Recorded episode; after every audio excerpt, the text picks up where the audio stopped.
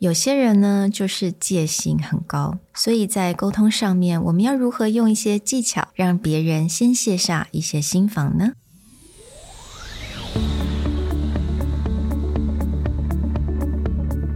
？Hello，欢迎来到 Executive Plus 主管与沟通力的 Podcast。I'm Sherry, an educator, certified coach, and style enthusiast. 我相信专业有效的沟通是语言跟逻辑的完美结合。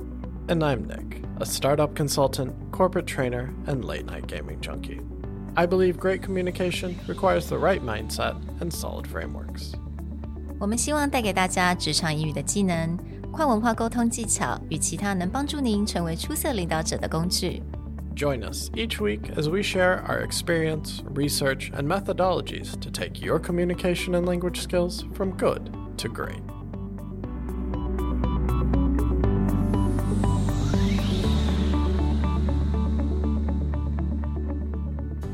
Hey, everybody. Welcome back to the Executive Plus podcast.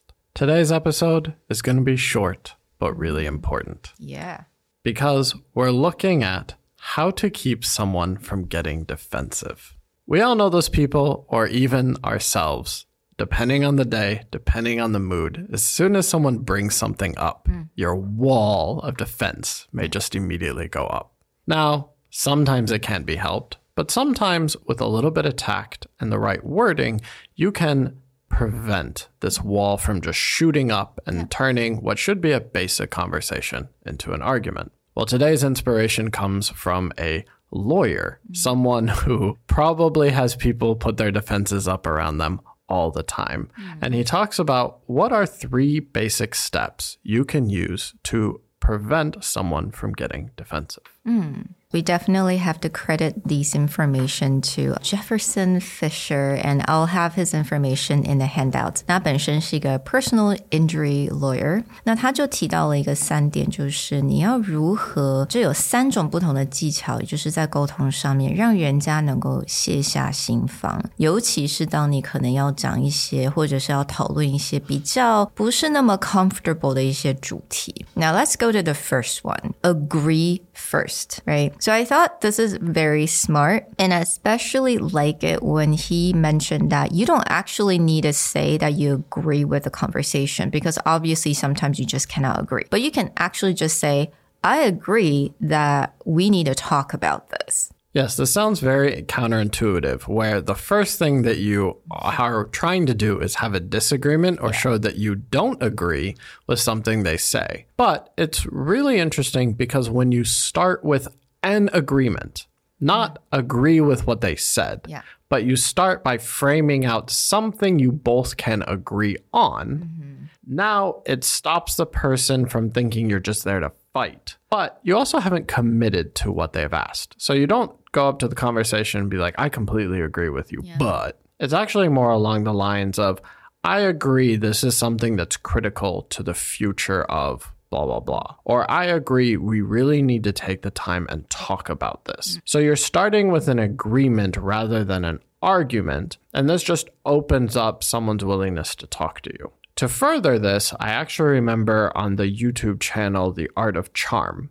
he breaks down how Jon Stewart, former host of The Daily Show, who used to go on Fox News, mm. right? If you know anything about US politics, Fox News and The Daily Show are complete opposite sides of the scale. But Jon Stewart would go onto Fox News and talk to Bill O'Reilly or the big talking heads. And he would do something in order to keep the conversation going is he would agree three times mm. before he ever turned around the conversation. So he would always go, okay, in your statement, I agree with this, I agree with this, I agree with this, but mm. here's something I want to push back on. But because he always opened with those three agreements, people were less willing to just stop themselves from talking. Mm. And sometimes you can even say that, oh, I agree that both of us are very passionate about this topic, right? 有的时候可能对方我们已经要开始，对方已经想要开始吵起来了，情绪上面比较 a bit more heightened than you wanted. But you can agree that how you're both very passionate about this topic and you wanted to sit down and talk about it.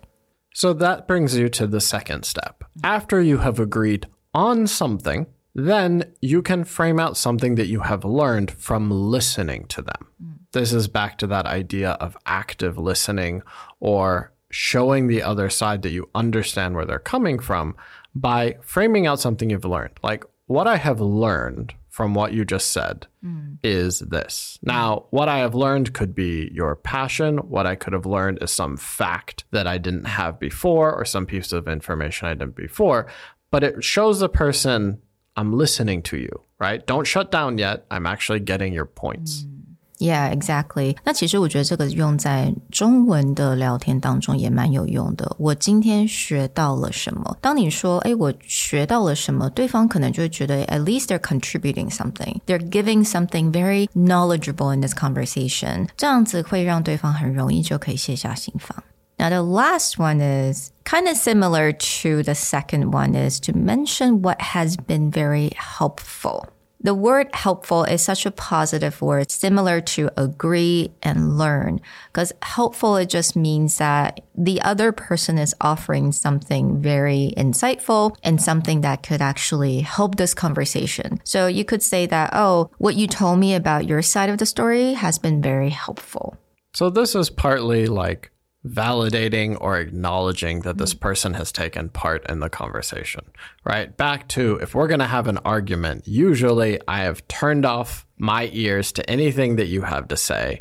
I'm not willing to validate because maybe I'm worried that, you know, by validating something you have said, I am giving up ground on my own argument. And this is how you end up with just like yelling at a brick wall mm-hmm. situation. Mm-hmm. So by opening this up and just showing, oh, this was very helpful, or your contribution on this was really critical, right? You're validating that the other person is contributing to this conversation and it's keeping them from just closing up.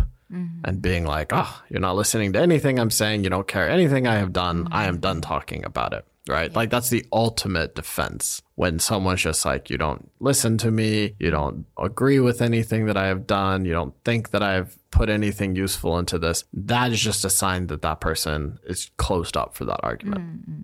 But having these three things one, opening with agreement, Two, showing that you have learned something, there's an active listen, and mention that they have been helpful in some ways to this conversation, keeps them open for what is probably the more difficult part, which is what comes next, where you need to get into a discussion about changes or find compromises. Mm. And I think another word that you can also replace helpful with is useful. 哎我觉得任何的这个，如果它比较有正面的一些字的话，我都可以觉得可以拿过来利用。那当然了，我我觉得这个并不一定要把它当成一个步骤。你觉得时机对了，你就可以用其中任何一个的技巧来使用。So either you want to agree or tell them what you've learned or tell them what's been helpful or useful. I think any of these tips would be very helpful in this situation. So, the next time that you feel someone get defensive, again, just use the three steps. Mm. Agree on something, like we need to talk about this. Then share something you have learned from what they have said, and then tell them what has been helpful in the conversation. Then, once they let their defenses down a bit, you can have the real talk. We'll talk to you guys next time. Bye. Bye.